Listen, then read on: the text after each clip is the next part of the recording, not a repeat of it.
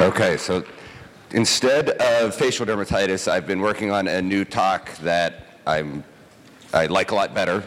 Um, and so we're going to do this one instead. And the handout will uh, go up uh, within the next day or two. I'll send it to Greg.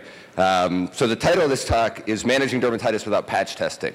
And the reason that I put this talk together, you know, I I'm, would consider myself a patch tester. And the truth is, despite anything you read anywhere, um, of everybody who comes to get patch tested, about 10% of them actually have contact dermatitis from which they recover. And so the other 90% have dermatitis of other causes. And those are the people who end up seeing a lot more of. And so you know, there's def- definitely value to patch testing, but other than using it to rule out contact dermatitis in a lot of cases, there are definite patterns that come out in ways you can manage dermatitis very effectively without having to have uh, patch testing available. And so we're going to talk about kind of the stuff I've, the patterns that I've kind of put together over the years. Now, one of the premises to this, though, is from an educational perspective, we teach contact dermatitis in the absolute worst possible way. So you learn about the allergen, then you learn what it's in, and then when you see a patient with dermatitis, you're supposed to then be able to pick out, you know, okay, this person has a rash behind their ears. I need to think about formaldehyde and fragrance and what, what other allergens cause a rash behind the ears. And that's a very unnatural way to think about it, okay? And, and that's how novices think in, in kind of whenever you look at levels of expertise, and we'll talk about that a little bit, it's, it's called hypothesis testing. And that's a, a mechanism of problem solving that, that novices use. And the idea is that it, it looks like this, that in your brain, right, you're supposed to have these little folders, you know, cocamidopropylbetaine, fragrance, formaldehyde, nickel, methylchloroisothiazolinone, and then you fill them up with information like, okay, fragrance tends to show up as a rash from personal care products, mainly on the face and women, sometimes the neck. And so then whenever you see somebody with a rash that fits that description, you're supposed to look through all of your folders mentally and pluck out all of the folders that fit that category. And, and that doesn't work. Okay, it's just a, a bad way of doing things. And the other problem is that for most of us, our brain doesn't look like this, right? Our brain looks like that. Okay? And most important folder in your brain is this one, where you're saying, for God's sakes, I know I remember something that might, like these folders are all skinny, and that one's real thick. All right? It, doesn't, it just doesn't work. So the correct way to teach contact dermatitis is to learn to recognize clinical syndromes of dermatitis that are reproducible. So to instead of think, okay, which allergens, you know, I'm going to go through my folders and try and pluck ones out, you should instead have a folder that's your, your a mental folder that's your facial dermatitis folder, or a mental folder that is your neck dermatitis or your whatever dermatitis. And then once you have that folder, then you can put into it which allergens and, and, those types of things. But it's really not useful to think in terms of learning the allergens. You want to learn the clinical presentations, which are what you're going to see, and then you want to try and learn the allergens that go with it. And this is called pattern recognition. And this is how a knowledgeable, quote, non-expert thinks. So somebody who's competent, but not, you know, absolutely this is all that they do and they're, you know, they're uh, absolute peak level of expertise. So, and this is just a, a way to think about this problem-solving maturation. So a novice tends to be over here using hypothesis testing, and an expert tends to be over here using pattern recognition and forward thinking. And so this, this approach, this hypothesis testing, kind of the more you learn, the less you use it. You never stop using it altogether because sometimes you're going to see stuff, even if you've got all of these folders of clinical presentations in your brain, you're still going to see stuff that doesn't fit, that you don't have a folder for, and then you've got to go back and use hypothesis testing and think, what in the world could this possibly be? And then try and think through, well, could it be that? Why or why not? But all right, so now we're going to talk about some actual content now that I've sort of explained my approach to this and why I've really stopped lecturing about allergens and, and lecture much more about clinical syndromes. So they're, they're clinical patterns of dermatitis things that will tell you a tip off that, oh, I need to think about blah. And, it, you know, I need to think about this in specific, allergy to this, this kind of product, these types of things. Timing, distribution, and course of disease. And if you can recognize them, then you can make empiric recommendations. So if you can have a list of maybe 10 products that you need that you know that okay whenever i see this shampoo i can always use if i'm worried about allergy to shampoos. You really got to remember one shampoo. You've, you know you got to have one soap you got to have one moisturizer you got to have just a few products that you know okay whenever i'm worried about it boom that's what i need to, to recommend. If you know that you'll be much better off than if you know 50 allergens and everything about them it's a lot more useful to have 10 products than it is to have 50 ingredients that you know about all right, so now we're going to talk about individual cases. So this, love, this is a, a, um, a diagnosis that once you start to look for it, you can make some significant changes in people's lives. So very nonspecific looking dermatitis, right? Some erythematous papules, uh, not a whole lot of scaling, kind of nonspecific. This woman is incredibly itchy. The thing that I will typically hear, uh, upper back, sometimes the flanks, Waistline is another very common area. Uh, anterior thighs and middle thighs, and just intensely itchy, drives people insane. Almost always women who are sort of perimenopausal, so maybe between the ages of 45 and 65, always associated, not always, very, very regularly associated with a big stressor. So change in their job, loss of their job, they moved, they got a divorce, one of their kids got sick, whatever. And the stressor will usually be, it'll be delayed, maybe in a, a year before the onset. And so the key thing whenever you're looking at, at this one is number one, that whenever we move the bra strap, we see that there's an accentuation right here along, along the bra. And what this pattern is, so here, lower legs, another place that we'll commonly see it, kind of at the top of the socks, okay? And then the waistband is the other area that I'll most commonly see it. And so severe itching under a bra with presumed bra allergy, so Victoria's Secrets is based in Columbus. So they love that I like to talk and tell people that bra allergy pretty much doesn't exist because lots of people think they're allergic to their bra and they get lots of phone calls about that. So severe itching along the panty lines or the vulva, itching along the waistline, itching along sock elastic. And it also is important that it, if you ask people about history, you'll get this. I'm intensely itchy all the time, but if you took a picture of me on Monday, I might have a really bad spot on my shoulder and a really bad spot on my right, you know, waistline. But then if you took another picture of me three days later, it might be my abdomen and my posterior left thigh, and those other two spots would have cleared up. And, and that's a very specific history. There are very few dermatologic diseases that sort of move around that quickly, that, but that are also longer lasting than urticaria, right? So urticaria is typically, we talk 24 hours. Well, so, so what is this? It's symptomatic dermographism. And the key thing here, the key thing is the distribution. So around the bra and the waistline, those are the two tightest things that people wear. Uh, anterior thighs, middle thighs, sometimes around the socks, all places where people get lots of friction and rubbing from their clothing. What throws people off with this is that we're taught to think about dermatographism or dermographism as hives. And it, it stops being hives though, because if your mast cells release more than just histamine. Your mast cells release uh, prostaglandins and chymase and tryptase and all this other stuff. And so if you get chronic repetitive mast cell stimulation and degranulation in a particular area, eventually it goes from being just a hive to a more persistent dermatitis. And so that's where people then kind of have the disconnect because you're not looking at hives, you're looking at a dermatitis. But it's the distribution and it's kind of that timing of that it does still move around much more quickly than, say, an atopic dermatitis does. So how do you manage these people? So as loose-fitting garments as possible, and then high doses of antihistamines. And so for me, high doses of antihistamines means multiple agents, and I'll usually do fexofenadine. This is where I'll usually end up. It's not necessarily where I start, but fexofenadine, 360 milligrams in the morning, loratadine, 20 milligrams midday, and then cetirizine at 20 milligrams QHS. So double the dose, double the normal dose of each of these. I usually add Singulair 10 milligrams if I don't get enough benefit from the antihistamines. And I actually forgot to put on here, I also give people nizatidine, uh, which is Axid, which is an H2 blocker. It's 150 milligrams BID.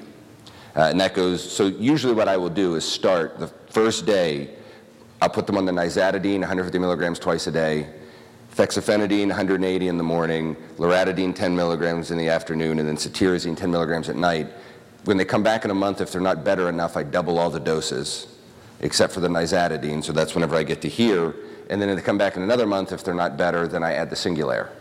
One of the things that, that you have to do also is set their expectations correctly. So you're, you're never going to stop them from getting this, but you're going to reduce the itch by about 80%. And so, if, and what you want to do is get them from being somebody who would describe themselves as an itchy person who spends most of their life trying not to itch to being somebody who's a normal person who occasionally itches. You, you kind of want to reset that. You want that's how good you want to get them. But you're never going to get their mast cells to stop degranulating, but you can make them stop itching so much whenever they do degranulate. And so, and it, and it takes fairly high doses. I, I, will add hydroxyzine if somebody wants that for itching at night. Uh, doxepin I find too hard for people to tolerate. And these antihistamines at these doses, patients get a little bit nervous. What you, you literally could never hurt anybody. So, you know, I was taught whenever I was a resident, was taught by Dr. Bykowski that I think it was very safe to give up to 720 milligrams a day of fexofenadine and probably even more. It's just, it's almost impossible to hurt people with it. Set expectations, like I said, 80% reduction in the itch. So next pattern that, that I love. So this woman comes in, has had this hand dermatitis for about 10 years. Okay, she's in tears because she's had it for 10 years and it hurts so much.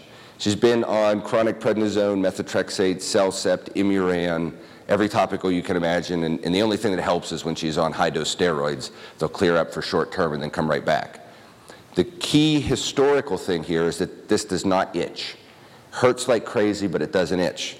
Okay, the other things that are important about this are the distribution. So number one, that it doesn't itch. Number two, this distribution. So thumbs, right, the, like the finger, the pulps of the digits of the thumbs, lateral aspect of the index finger, and then the tips.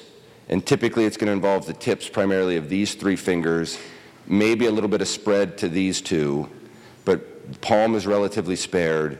Thumb, index finger doesn't itch fissures like crazy and hurts like crazy. It's a very, very reproducible pattern. So this is her after, I think, a month after we had instituted appropriate therapy, and this was her at two months. And so, you know, 10 years of being on aggressive immunosuppression, um, and, and, it just doesn't work for this disease. It's just an, another guy, another example, sort of this involvement of the, you know, of the tips, thumbs especially, index finger. It's usually worse on one hand than the other. What I'm showing here, if you see these people and you look at them closely, there'll be loss of dermatoglyphics. So if you look at their finger at their fingerprint, it's gone. All right, and, and they'll actually often comment that they've noticed that themselves that they don't have any fingerprint anymore. And they may, if they had to get fingerprinted for work or something like that, they w- they'll tell you that they weren't able to get a reading on their fingerprint. All right, so you get loss of fingerprint and it gets shiny uh, as a result. And so, what's the clinical pattern here? This very painful, fissuring, sensitive dermatitis. So, it hurts, but it doesn't itch. Usually, the first three digits, primarily the tips and lateral aspect of the index finger, usually one hand worse. Hand dominance doesn't matter. It doesn't matter if they're a righty or a lefty. That doesn't predict which hand is worse. Uh, I thought that it would, but it doesn't. Skin shiny with loss of dermatoglyphics in the palm is relatively spared. And so the diagnosis here is frictional dermatitis, from paper and keyboards. And so, very reproducibly, these people either work in the medical field, they're attorneys, they're administrative assistants. Uh, and the other place where I'll see it is people who work at, say, the post office or DHL or UPS or somewhere like that. Because the coarser the paper, the worse it is. So, cardboard, wrapping paper, paper dust, that kind of stuff is worse than regular paper. But it's, you can think of it very much the way that you think of, say, an injury in an athlete. Okay, so you take a football player who's been playing for 20 years, never had a problem with their knee. One day they hurt their knee. From that point forward, normal things that they have always done will aggravate the knee. They don't have to do something out of the ordinary to cause the injury to persist. Same thing happens here. Once they get this, it takes very little for it to maintain. So the woman that I showed at the beginning had worked at, um, I think, UPS. She had retired two years ago and never got any better. The key things in her that were maintaining this were opening the mail at home every day and reading the newspaper. That, that was all it took to maintain it once it got started. So how do you manage these people? Soak and smear for hands. So I, I really like that approach. Warm, plain warm water, 15 minutes of soaking. Uh, take your hands out of the water, pat them dry. I like Eucerin Plus Intensive Repair Hand Cream, maybe Vaseline. Um, either one is okay. Have them put that on thick right after that, and then put on, I like jersey gloves rather than the white cotton. So jersey are usually, they're also 100% cotton, they're brown, they're cheaper and easier to find, and they stay on better than white cotton gloves. Get them at Lowe's, Home Depot, they'll be in the gardening section because uh, they're just kind of a cheap glove for if you're doing dirty work. So be cognizant of exposure to causative agents, newspaper, cardboard, mail, file folders, books, magazines, paperwork, you know, anything um, that's, that's paper. And tell people to be cognizant whenever they're going to handle these things of how they're handling it. Don't slide your fingers on it. I had one patient who, we, we went through this and, and through the whole thing, and no, I'm not doing anything, and I'm not touching anything, and I don't slide, and I don't whatever. So I hand her my handout on frictional dermatitis, and she takes the piece of paper, folds it in half, and pinches it between her two fingers and, you know, seals the fold as she slides it across. And I said, oh, you ever done that before? And she's, oh my God, I do that, you know, with every, she was a psychologist. I do that every client at the end of my note. She got better. But it's a, it was a, it's a good example to me if you can spend hours and hours and hours questioning somebody about, you know, what do you do, what's your exposure, it's a lot more effective to kind of tell them these are the things to look for go keep that in the back of your mind and, and see if you pick it up, right? If you notice yourself doing it, because it, it's not that helpful to sit there and question people. So golf gloves or baseball batting gloves, if you can get people, if they don't work with the public, if they can wear those while they're handling paper. So I, I don't like rubber gloves for this. I don't like fabric gloves. I like something that's snug fitting and that breathes. The other thing that I'll sometimes use are uh, gardening gloves that are like um, fabric but then the palm is covered in, in vinyl usually. So it's like a glove that was, it's almost like the glove was dipped halfway in rubber. Uh, and those actually work pretty well also. And I tell them to get them greasy on the inside. So before you put your glove on, you always put on a, a decent layer of that Eucerin Plus Intensive Repair hand cream. We want the gloves to get greasy on the inside because that's again going to make them a lot more therapeutic. Frequent moisturizer every time they wash their hands. And I, like I said, I like Eucerin Plus Intensive Repair. Neutrogena Norwegian formula fragrance free is also pretty good, but it's, it's greasier. What's nice about both of these, no, al- no allergens in either of them. So you don't have to worry at all about contact dermatitis or anything like that. These are just two nice hand moisturizing products that you can recommend in general with no allergens. So frictional dermatitis. This was actually a patient who Dr. Bykowski sent me. Uh, and this was the guy when Dr. Bykowski was managing him. This was him when I was managing him. All right? So the story of this gentleman, he was seen by his primary care physician, had a rash on his thigh, uh, I think was treated with the cure-all of clotrimazole and betamethasone, and it got a little bit better, but then when he tried to stop the clotrimazole betamethasone, it got a lot worse. And so at that point, he sent him on to dermatologist, Dr. Bykowski, and Dr. Bykowski appropriately managed him with a couple of different topical steroids that would work whenever they were applied, but then when he tried to stop him, the rash got worse. It was progressively getting worse and worse until the guy needed prednisone. Cleared on prednisone, but then on taper from the prednisone at about 20 milligrams would break out in this kind of widespread exanthematous appearing eruption. And so, you know, could not get him off the prednisone because every time we, you get up to 40, he'd be fine. You'd go down to 20 and he'd break out. So whenever we patch tested him, we actually found out he was allergic to prednisone. All right, and I know that I was taught when I was a resident that you know when a patient comes in and says they're allergic to prednisone, you nod and smile nicely, and then you walk out of the room and laugh with your staff at what an idiot they are, because nobody could possibly be allergic to prednisone. Prednisone allergies is actually not that rare. Okay, so prednisone is related to hydrocortisone in terms of what class of steroid it is. Hydrocortisone is a class A steroid, and about 3% of people who get patch tested are allergic to, to hydrocortisone. My guess is maybe 10% of those people are allergic to prednisone orally, but it, it's not vanishingly rare. And so, what do we do with this guy? Because he did need a steroid to get through this, dexamethasone. So, oral Decadron uh, is a class C steroid, there's no allergy to it. The conversion is about one milligram of Decadron is about 7.5 milligrams of prednisone. And so if any patients you have who have become sort of prednisone dependent and have a widespread eruption, it's empirically very worthwhile to just say, okay, let's switch you from prednisone to dexamethasone. convert, we'll convert you to the same dose, and then we'll try and taper you off to dexamethasone and see how that goes. And it's not, it's going to be maybe 10% of, of people who are sort of prednisone dependent, um, but it's 10% of people that you make a big difference in their life.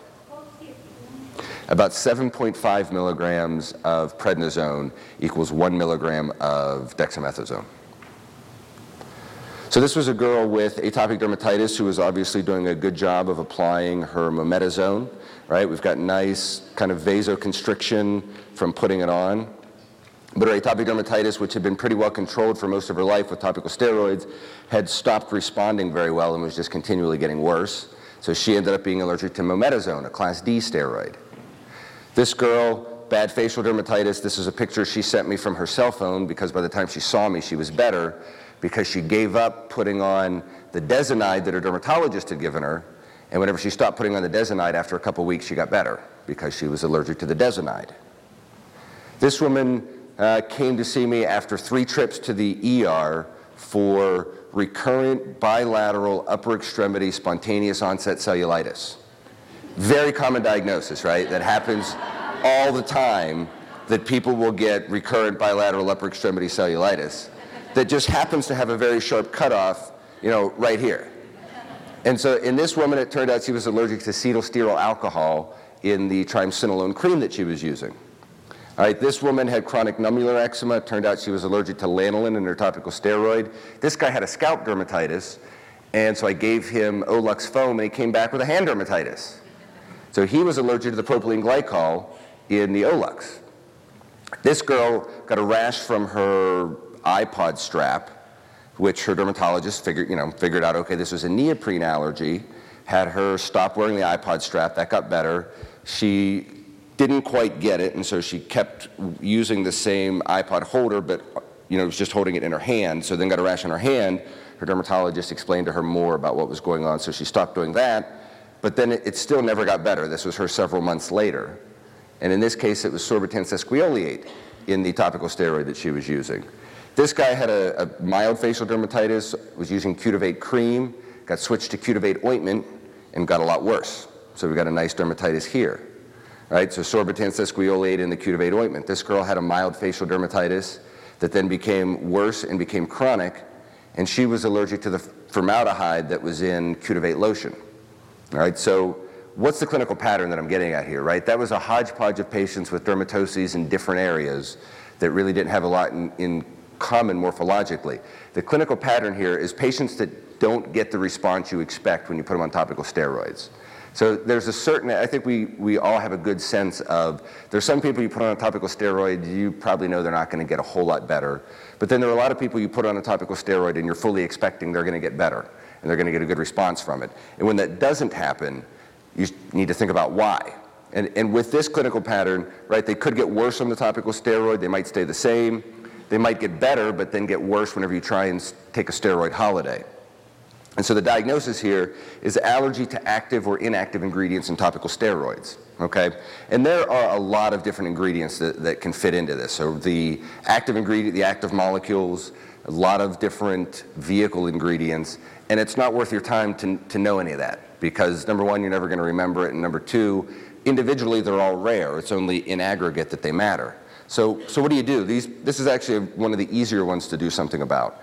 If your first line agent doesn't work, so you always just put people on what you think is going to work best, but if it doesn't work, if it falls into this category that it doesn't work the way you thought it was going to work, or it uh, gets worse whenever you try and stop it or whatever, then you switch them to a class C steroid or to a non-steroidal with no vehicle allergens. And there are only a couple of products you need to remember. Desoximetasone ointment, desoximetasone gel, so both of those are class 2 uh, steroids, no vehicle allergens. Topic, the active ingredient is totally non-allergenic. Nobody is allergic to either of these, okay? Cloderm cream is probably as good as you're going to get for mid-potency. Nobody's allergic to clocortolone, the active ingredient. In the vehicle, there is paraben, but it's one of the, it's the only other class C steroid, and with only paraben as an, as an ingredient, it's pretty good. And then protopic ointment is the other thing that I'll use. The other thing I'll sometimes do is compound desoximetasone ointment maybe in a one to one or a one to three ratio uh, with petrolatum. because that way we take it from a class two down to being something weaker. I don't know exactly what, but at least it's not class two. But so in that pattern of people who don't get the response you expect from a topical steroid, whenever they come back, switch them to desoximetasone. And if they are steroid allergic, that'll do the trick. If it's prednisone you're worried about, dexamethasone.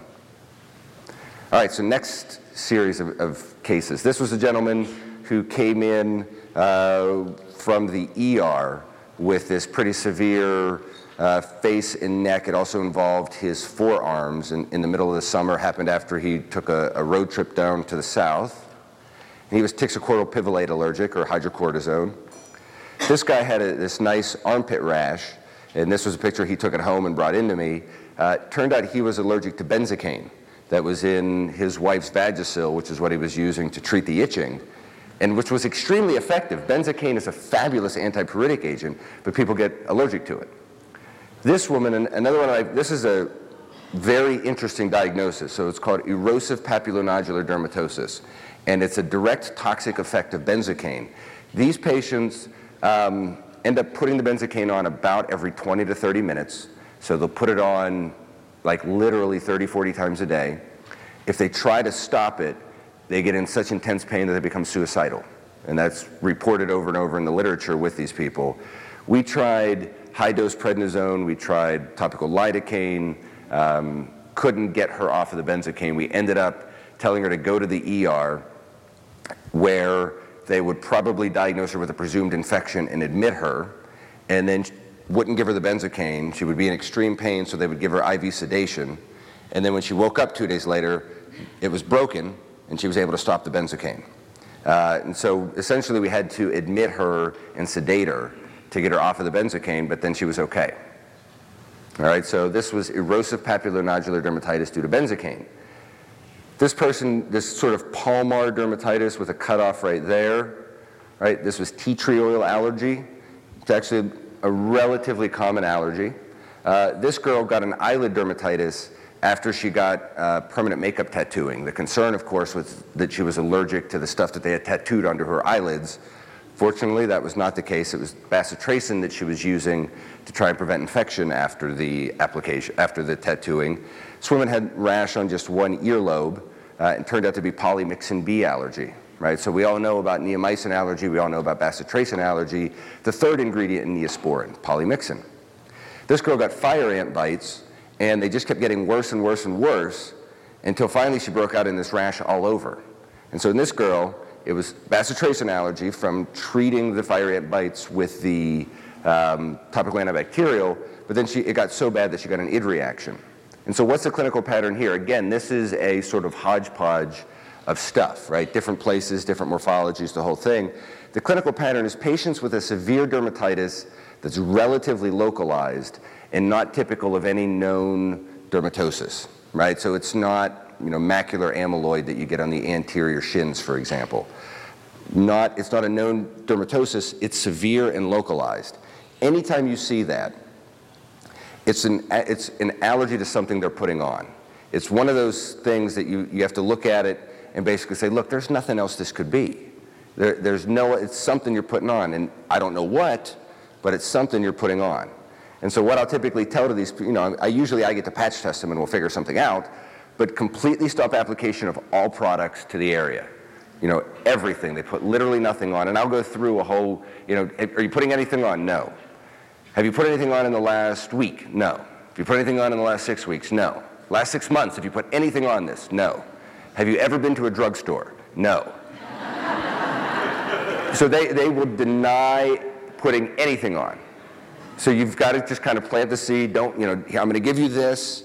This should be the only thing that you put on. Don't put, what it, don't put anything else on ever. And also, you have to tell them to think about retained allergen. And so, for instance, if you put something on your face and then you sleep at night, if it gets through your pillowcase down to the actual pillow, you're really never going to wash that. You're not going to wash the pillow. You'll wash the pillowcases, but that's a source of re-exposure. Jackets, clothing, shoes, all kinds of things can be places for retained allergens, so they don't necessarily have to be continuing to put it on. But in most cases, they are continuing to put it on, even if they're not aware of it. And you have to be very explicit. If you put it on once every six weeks, that'll be enough. that you'll never get better. So people are thinking in terms of, you know, are they putting something on every day? Once every six weeks is enough.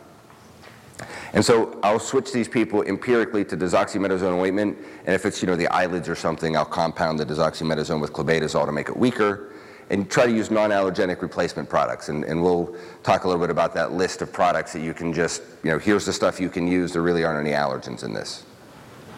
So now lip dermatitis, right? So I, I generally dislike lip dermatitis because it's very challenging. Um, and it's rare to get a good outcome. Um, most cases of lip dermatitis are pretty recalcitrant and chronic. But these are, are two appearance, this is an appearance that's fairly typical. Um, the, the lips are puffy, and especially at the vermilion border. Uh, there's some puffiness here. You can almost even trick yourself into thinking maybe there are some vesicles along the vermilion. Here you can just see how puffy this vermilion is. This is a different morphology of lip dermatitis, right? So there's lip dermatitis that is just the lips, right? May extend beyond the vermilion border just a hair, but really it's lip limited, okay? Then you go to something like this, where they're spread beyond the lips, right? Where this guy's got it coming significantly down past the vermilion border. He's got it kind of off to the side here. And this is him, that picture does not project terribly well, but this was him at his follow-up visit four weeks later after he had had this for, I think, about a couple years. And he was dramatically better, but like I said, this picture isn't, isn't projecting well. What's the clinical patterns here? Chronic lip dermatitis, okay? So it can be very itchy, can be chapped, usually swollen, especially at the vermilion border. And in the diagnosis here, so for those first two pictures, which is one subtype of lip dermatitis, irritant dermatitis from liquid, shiny, shimmery, metallic glosses. The plumpers can be a problem, but most patients figure that out for themselves if they're having a problem from the plumpers. And then toothpaste can also be an issue. Now, the, the thing about this that's most important to take away is the liquid, shiny, shimmery, metallic.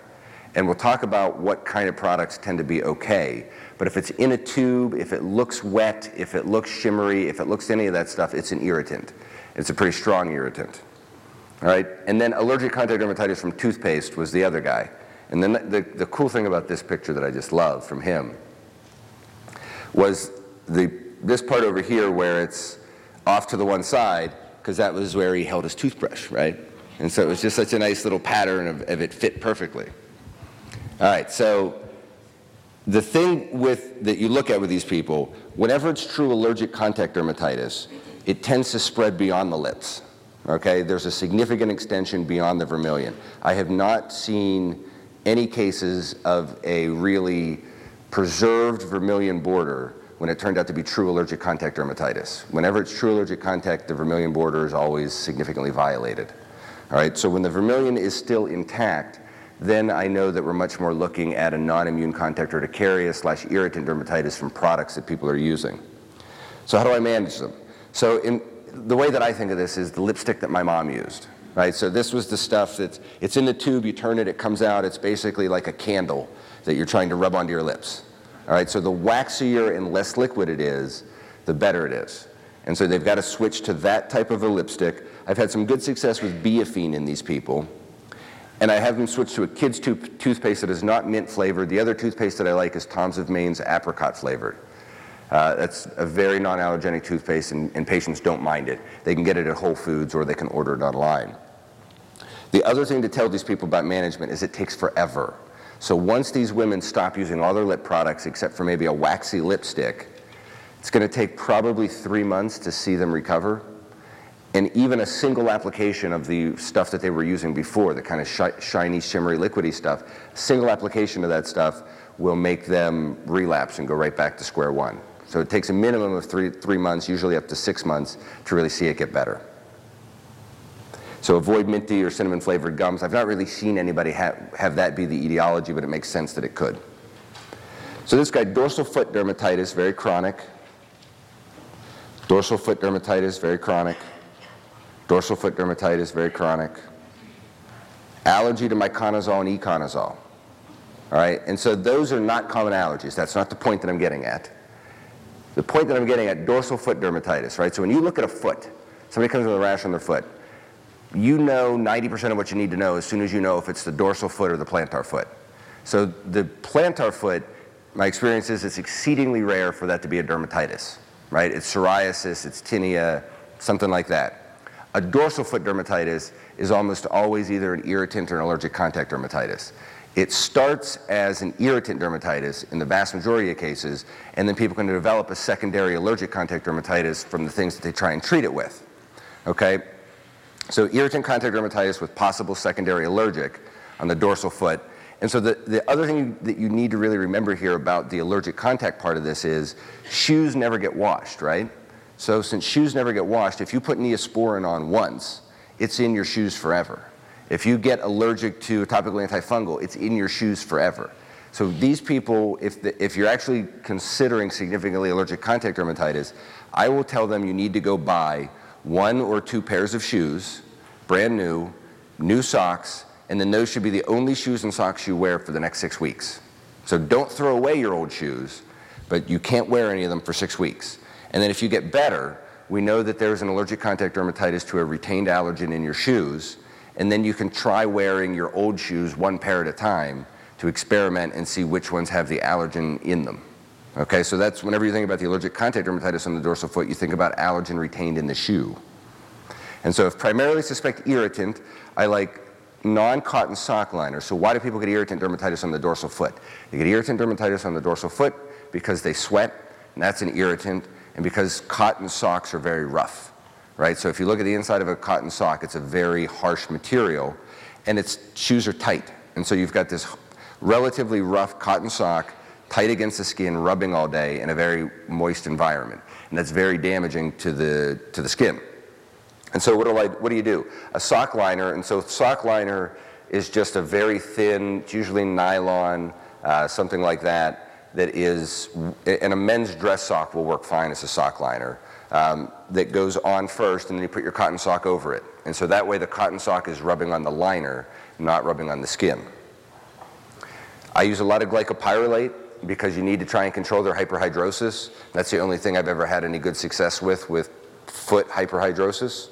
I usually do one milligram uh, up to three times a day, and I tell people they can pretty much use it on an as needed basis. Um, the biggest problem with glycopyrrolate is in some people, you can't get their feet to stop itching and to stop sweating until you get their whole body to stop sweating. And a lot of these people are athletes or people who have manual labor jobs, and if you make them stop sweating, you can give them heat stroke. And so you just have to be careful. You can't completely make them stop sweating. I try to avoid steroids because they make the skin more susceptible to irritant dermatitis. And if I primarily suspect allergic, new socks and shoes, desoximetasone ointment. All right, so next series of patients here. So this is a, a relatively young girl it's got a, a dermatitis along the lateral aspect of the neck and jawline. Two individuals here, dermatitis pre-auricular, extending a little bit post-auricular, again pre-auricular, a little bit post-auricular. Two more people, kind of a similar pattern, pre-auricular, extending down onto the neck a little bit, pre-auricular. This one with a nice dermatitis that's predominantly in the folds, but again, lateral aspect of the neck jawline, eyelids, lateral aspect of the neck, chronic dermatitis. What's the clinical pattern here? This is a very specific clinical pattern, and this is a rinse-off pattern. Okay, so the places you see a rinse-off pattern, preauricular, postauricular, eyelids, and neck, jawline. Think about somebody who's washing their hair, so shampoo, and they're leaning forward into the shower and it's rinsing down, right? Rinsing down over that preauricular area, the eyelids, and the neck. The fold pattern is useful. Um, we'll talk about that in a sec, but the, the lateral face slash preauricular, the lateral neck, the jaw line, and folds that would be open while rinsing your hair. So we're going to talk some about eyelid dermatitis here in a minute, but it's, it's not so much that your eyelid thin is skin that's the problem. This, your eyelid skin is thin that's the problem. The bigger problem is that whenever we go back to, say, this woman, who's just a great example of it, whenever you're rinsing shampoo or conditioner, right, your eyes are closed and your neck is extended. And so if you rinse and you leave any residue, you spend the rest of the day with your eyes open and your neck like this. And so whenever you're doing that, you've created these folds that may have some retained allergen or irritant in them from rinsing and then you're spending all day with that being occluded on itself because the fold closes over. right? So it's an interesting pattern whenever you see that the, the, the uh, fold predominant dermatitis. Can be irritant, can be allergic, but it's always extrinsic. It's always something external. So with these people, what's the diagnosis? It's shampoo allergy. Almost 100% of the time, shampoo allergy. It might be irritant dermatitis, but it's often allergic contact dermatitis from shampoo. So management, the only two shampoos on the market that I know of that don't have fragrance, cocamidopropylbetaine, methylchloroisothiazolinone, or formaldehyde, which are the, these are the, those are the big four for shampoo allergens, are free and clear shampoo, and then AFM Safe Choice shampoo. But I just found out from that company that it does actually have methylchloroisothiazolinone, MCI, in it. They just thought that it was at such a low level they didn't need to include it in the ingredients. So no longer as big of a fan of AFM Safe Choice until after I've patch tested them. But this is, you know, MCI is on the true test. So if, you're, if you have the ability to do the true test, then you, you know if they can use this or not. I like this shampoo a lot better than I like Free and Clear. It's, and it, they're both hard to get, right? You've got to order either one of these. You can't get them in stores, or you could have the store order them. Um, but so I, I, do sell the AFM Safe Choice in my office just to make it easier for people to get it. If I'm going to send them to the web, I send them to a website called needs.com. And then Neutrogena T-Sal is the, is the most easily available relatively hypoallergenic shampoo. The only allergen in Neutrogena T-Sal is cocamidopropylbetaine. Doesn't have any preservatives, doesn't have fragrance. In terms of an easily available, like you're going to walk out of my office and go buy something, Neutrogena T-Sal is, is the least allergenic shampoo that I know of that's available in stores. So another pattern that I love, this girl is one of my favorite cases of all time because I saved her college career. All right? She would go away to college, get this horrible rash on her cheek. Nobody could figure it out. She'd come back home, the rash would get better. She went back to college, got the rash on her cheek, had to come home. Went back to college, got the rash on her cheek, had to come home, was going to drop out of college because clearly there was something about college to which she was allergic. All right? So we patch test her.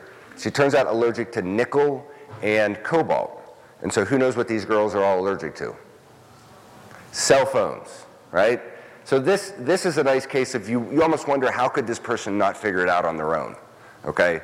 Because there's their cell phone with the nice little square thing that happens to be right exactly where they have their little square patch of dermatitis on their cheek.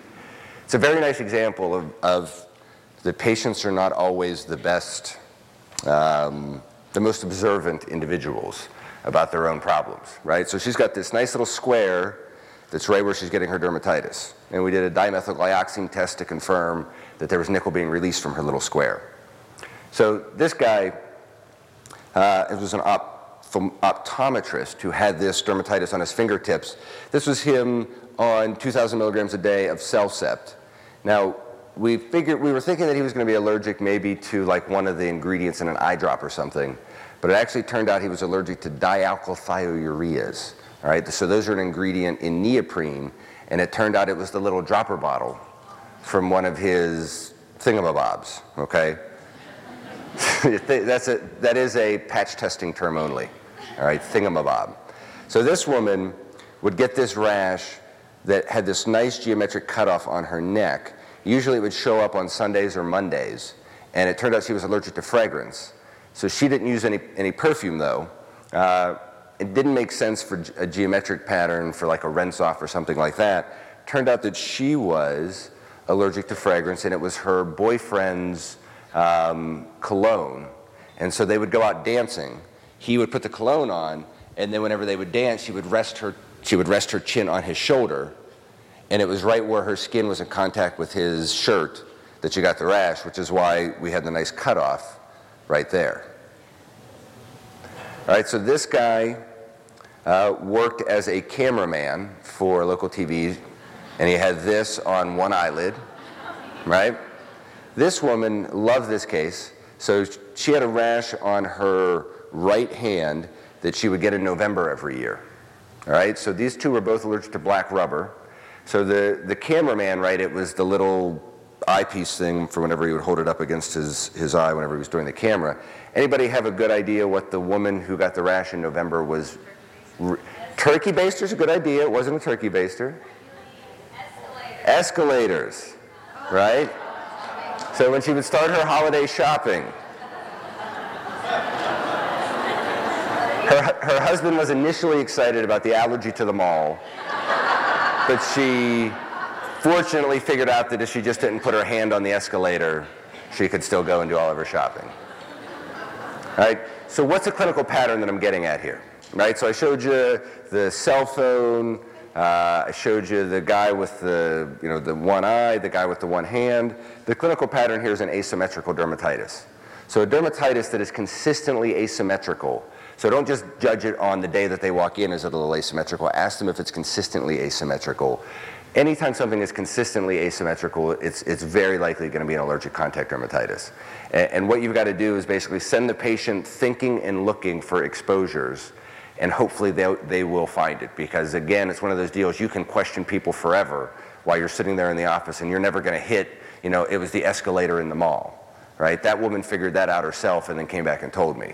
Um, so it's not that useful to, to do all the questioning. You just got to kind of send the people out looking and if hopefully they'll be bright enough that they'll figure it out. They often won't buy it. So in other words you, it's not easy to convince them that this is what's going on. So you've got to be pretty um, confident and aggressive in saying, this is what it is, this is what it is, this is what it is. It's something you're touching, it's something you're touching, it's something you're doing. And, hope, and just hopefully they'll believe you and pay attention for six weeks or a couple months and come up with what it is that's the actual trigger. All right, so now some eyelid dermatitis. So here we've got this woman, uh, sort of this, this eyelid a little bit puffier, a little bit um, thicker. Same thing down here, this more scaly, but again, much worse on one eyelid compared to the other. This woman with a nice eyelid dermatitis that's a lot worse on one eye compared to the other as well. And the clinical pattern for this eyelid dermatitis is consistently asymmetric, and this fits with exactly what I just showed you a minute ago with, with those other patients. So empirically, this is an ectopic allergic or irritant contact dermatitis. Somebody comes in with eyelid dermatitis, if it's worse on one eyelid than the other, 100% of the time it's ectopic. They're transferring it from their hands. So that's probably not 100% of the time. But it's extremely, that's the diagnosis until proven otherwise. There's an irritant or an allergen that they're transferring to their eyelid with their hand. So in these two patients, these patients, so let's go back and say what these were. This woman, it was just her moisturizer. She didn't really have a rash on her hands, it was just her eyelids. This woman, it was iodopropynyl butyl carbamate, right? And so that's something I probably see allergy to once every two years. I don't know what it's in, I don't know much about it. So I go and do some research on it. One of the things it's used as is a paint preservative. Turns out she's a painter, and we got her switched to a different paint, and then she got better other than be, you know, my initial reaction whenever she turned out allergic to iodopropynyl butyl carbamate was that it had nothing to do with her eyelid dermatitis. The only reason that I figured it out was because I knew that because this was an asymmetrical eyelid dermatitis, it was almost certainly going to be an ectopic contact dermatitis, and so I needed to look really hard for what was going on in her. This woman turned out to be allergic to parabens, and so she had a she had a bilateral eyelid dermatitis because there were parabens in her facial soap. But it was much worse on this eyelid because she also had hemorrhoids and she would apply a hemorrhoid preparation before bed. And then while she was at night asleep, there were two places on her body that were itching, and she was transferring stuff from one place to the other, leading to a much worse eyelid dermatitis on that side. Very nice thought, huh? That goes right along nicely with the dust mite poop we talked about yesterday. All right, so the diagnosis here, ectopic allergic irritant contact dermatitis, avoidance of hand exposure. So hand moisturizers, right? Lanolin, methylchloroisothiazolidine, formaldehyde, fragrance, and parabens. Worry about hand soaps. And worry some about nails. Nail, ectopic contact dermatitis from nails is exceedingly uncommon. I probably see one or two cases a year, but it's something that we're all taught about a lot, right? Allergic contact dermatitis to toluene sulfonamide resin. So what are some the low allergenicity products that, that I just, you know, when I see somebody and I think they're allergic, what am I going to switch to right away? For their face, Bare Minerals powders, not their liquid stuff, but their powders are fantastic. Almay and Clinique are both pretty good as well, but just their makeups, not their moisturizer and hair products. Petroleum jelly, CeraVe cream's pretty good. It has, only has parabens. E- and same thing goes for CeraVe lotion. Elumen Dye by Goldwell. Goldwell is the main supplier of uh, beauty products to salons. And so any salon, any hairdresser is going to know Goldwell. Um, so if, if you tell them Elumen Dye by Goldwell, they'll be able to get it. The problem is Elumen Dye is for like turning brown hair bright red or orange or whatever. It's not like a normal, let's cover up the gray kind of a dye. And so it's, it's often not very useful for people. Grecian Formula 16 can make hair black. Uh, it's lead acetate based, not paraphenylene diamine based. And so if somebody's looking for a way to at least cover gray or dye their hair black, the Grecian formula will work. We talked about the AFM Safe Choice. Uh, I haven't updated this slide yet, but the, to reflect that it contains a methylchloroisothiazolinone. But that free and clear Neutrogena T-Sal, Cloderm cream, protopic ointment, the desoximetasone ointment if you compound it with petroleum jelly, and then for nail polish, Revlon Color Stay does not have toluene sulfonamide in it, so you can recommend that as a nail polish empirically if you're worried at all about ectopic contact dermatitis from nail polish. Another one of my favorite diagnoses. Okay, absolutely. This is probably my very favorite diagnosis. So this guy, itchy papules on the elbows, kind of widespread itchy eruption. Okay, this is him after we implemented treatment for his allergic contact dermatitis. All right, this girl, itchy papules on the elbows, vesicular dermatitis on the feet. This kid, itchy papules on the elbows. So the clinical pattern here, itchy papules on the extensor elbows, can also be a widespread eruption, and you don't need to have the itchy papules on the elbows, but when you have the itchy papules on the elbows, this is the diagnosis until proven otherwise. So can, can be just a widespread eruption, can be just itchy, can be just a rash on the hands and feet. So the diagnosis here is dietary reaction to nickel. So there's been a huge amount of research done on this in Europe. And when you look at the dietary content of nickel in the United States, about one person in a thousand will walk around with an itchy rash as a result of being allergic to nickel and having nickel in their foods. The itchy papules on the elbows are a really useful tip-off. History is not helpful at all. So many of these people, do you react to earrings? Have you ever had a problem from, you know, down here from belt buckles and jean snaps? No, no, no, no, no. And the reason that, that you don't get that a lot is in order to get contact dermatitis on your skin from nickel, you have to have the right skin surface chemistry. So it depends on the pH of your sweat, the salinity of your sweat. So if your sweat isn't good enough to cause nickel to be released from jewelry, you'll never get problems from jewelry or anything else, no matter what you do. But if you eat the nickel, you, it's still going to get absorbed and you can get a widespread rash from it. So history is not particularly helpful here. So the, the lots of research that's been done on this. Um, when you look at the dose response curves, about one person in a thousand gets enough nickel in, their, in the normal American diet to get these reactions. So one person in a thousand doesn't sound like that many until you think that with 300 million people in the United States, that means there's about 300,000 people walking around the United States with a bad, severely itchy rash as a result of di- nickel in their diet. I've seen a lot more of this the last three or four years, probably because of the switch to whole grain. All right, so what are the foods? in a low nickel diet. Whole grains are high nickel. Peanuts are ex- exceptionally high nickel. Chocolate, the darker it is, the more nickel. Legumes, so that means beans, peas, peanuts. And then oatmeal is probably the very highest nickel food. Okay? So, and that's a pretty quick thing to ask somebody. Do you, you know, do you eat a lot of whole grains, peanuts, peanut butter, chocolate, beans, peas, and oatmeal? And, and those are the, really the highest nickel foods. Now, you don't need to eat any of this stuff. Just in a normal diet, you can still get a fair amount of nickel. But any of that stuff, it makes it a slam dunk. And, and probably a quarter of these people, I'll get a great history where it's like, oh yeah, I started eating oatmeal every morning for breakfast eight months ago, and my rash started seven months ago. Like you, you will get some of those. The other thing that helps is taking vitamin C supplements with your meals. And so you've got to take it at the time that you eat because the vitamin C has to be in your intestinal tract at the same time as the nickel. The vitamin C blocks the intestinal absorption of the nickel. So it also helps, so it helps reduce how much nickel gets into your blood and then it reduces how much of a reaction you, you can get. So next pattern. This is the hand and pattern, right? So hand, and I, there are two places you tend to get it, hand and butt, right? So hand and butt hands and neck, hand and, and I don't know why it tends to be hand and butt, but it does. Hand and face. This one was a great case. Bad dermatitis on her hands, and then a bad dermatitis here, not an atopic, and it turned out it was because she spent a lot of her time standing like that. And so the stuff that she was getting on her hands was also getting spread to her antecubital, to her antecubital fossa. So the clinical pattern here is hand dermatitis combined with dermatitis at some other site. The most common other sites is the face and the buttock. The face and the buttocks are the, are the two most common other sites.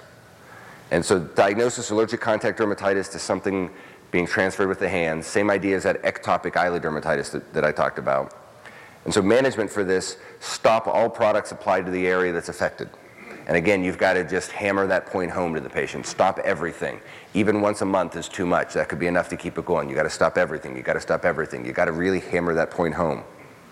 For perianal, I've seen a couple of cases that are moistened wipes. Uh, there are preservatives in them, and so those are often a potential problem. All right, so then ring dermatitis, right? So nice picture here, erythematous papules under a ring.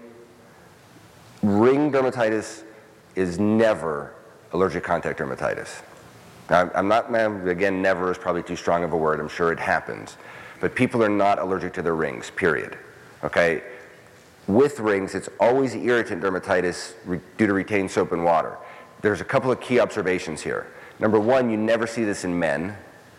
And number two, where you do tend to see it are when women wear two rings on the same finger or if they're, or they're rings that have stones in them. And it's because whenever you have two rings next to each other, it creates a capillary action that pulls water into the space between the two rings. Okay? And with all of the any settings, if there's hollow stuff in the back of the ring, that again creates an area for soap and water to be drawn into. And so what do you do for these people? Only one ring per finger, and they can go and get the concavities in the back of the ring filled in by a jeweler. Okay, jewelers can do that, it's not, it's not a big deal. If you do those two things, typically ring dermatitis goes away. And that's why men, you know, we, when, when you say, okay, men don't get this, how come? That's interesting. Well, the initial answer is, well, men don't wear rings. The vast majority of men in America are wearing at least one ring, except whenever they go to certain clubs where they may take the ring off, but hopefully they're not spending that much time there. So the vast majority of men in America are wearing rings, and they never get this. And it's because they're wearing a single ring and their ring doesn't have any concavities in it. Tetrix cream I find some benefit for. So this, this dermatitis of the hands, dermatitis of the hands, dermatitis of the hands, the clinical pattern here, itchy hand dermatitis in a healthcare worker. It's pretty straightforward for all of us. This is allergic contact dermatitis from rubber accelerators.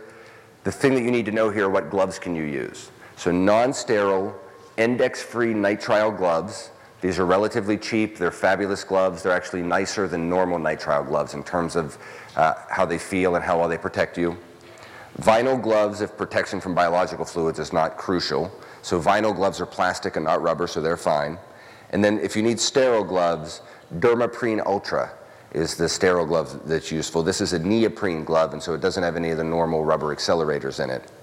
In a pinch, you can wear vinyl gloves under your surgical gloves, and that will protect you from the allergens in normal surgical gloves penetrating through. And don't forget gloves and kits. I've had several nurses who never get better because they have to put Foleys in or they have to do central lines and that kind of stuff. And there are sterile gloves prepackaged in those kits, and it just doesn't occur to them, you know, to put that two and two together, that putting that glove on for two minutes to put this Foley in is enough to keep their hand dermatitis going. So low allergenicity products for hand dermatitis, CeraVe Cream Lotion Cleanser, Tetrix, Neutrogena Norwegian Formula Fragrance Free, Eucerin Plus Intensive Repair Hand Cream, and Cetaphil Gentle Skin Cleanser. And I will frequently tell patients, you know, one of the big things that I'll see as a problem in hand dermatitis is soaps in public places. So restaurants, doctor's offices, like whenever at work, whenever you're not at home, that doesn't mean you can forget about your allergies. And so people, by going to the bathroom and then washing their hands wherever they're at, get exposure to allergens that way. And so I will tell them, I usually for cleanser tell people to use Cetaphil Gentle Skin Cleanser, but to use the generic because it's dirt cheap. You can get it at CVS or Walgreens, that they need to carry that around with them. And then last one, this is just kind of a, a nifty thing, pizza shop workers. Okay, fingertip dermatitis in pizza shop workers. This is a little more than a fingertip dermatitis, but a hand dermatitis in a pizza shop worker. these people get, um, and usually pizza, this is contact urticaria from the foods, right? From the toppings that they're putting on. Dipping in, grabbing it, putting it on the pizza, doing that repeatedly over and over again. I'll have them bring in all the toppings, and then you scratch, you scratch their arm, put a little sample of topping on, wait 20 minutes, and they'll get a, they'll get a hive at whichever toppings they're allergic to. Fortunately, people have not gone to college for four years and then grad school to be a pizza shop worker.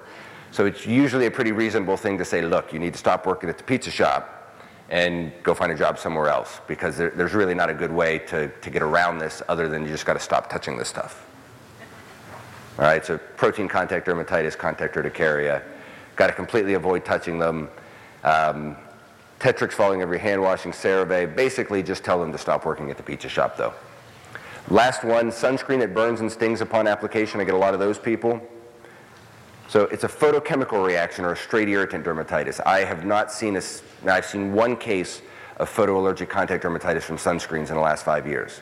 It's exceedingly rare. These people are getting irritant dermatitis from the photochemical reactions or straight irritant dermatitis.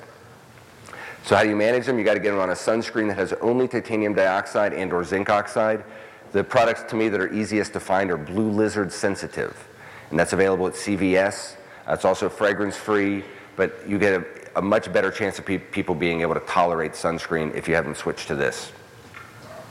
And that's it. So thank you guys.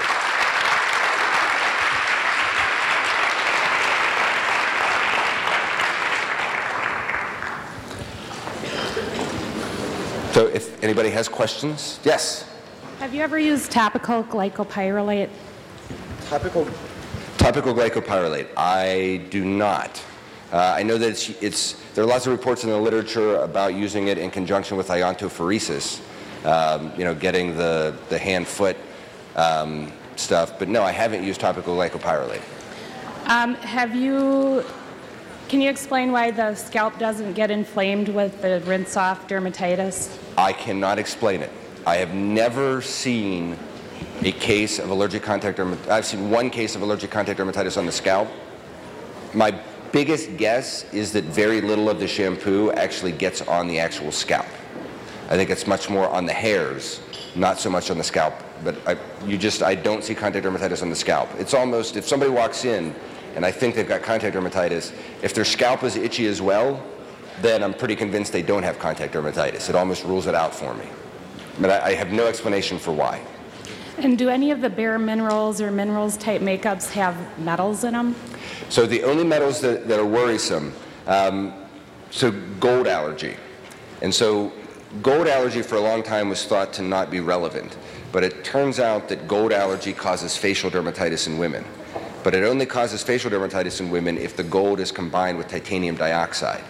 And so as we've gone to more titanium dioxide containing sunscreens, and as we've gone to having most, pretty much all foundations contain titanium dioxide, the titanium dioxide draws the gold out of the jewelry, and then the areas of the body where the titanium dioxide gets applied get a dermatitis. And so facial dermatitis in women, it's, if, if I patch test them and find a gold allergy, they get two choices. Um, choice number one being no makeup. Choice number two being no gold jewelry. Switch to platinum. Most of the women prefer to continue wearing makeup and get platinum jewelry as opposed, as opposed to stopping all makeup. So, but that's a, it's not an, there's no, I, I haven't got a way to make that diagnosis empirically.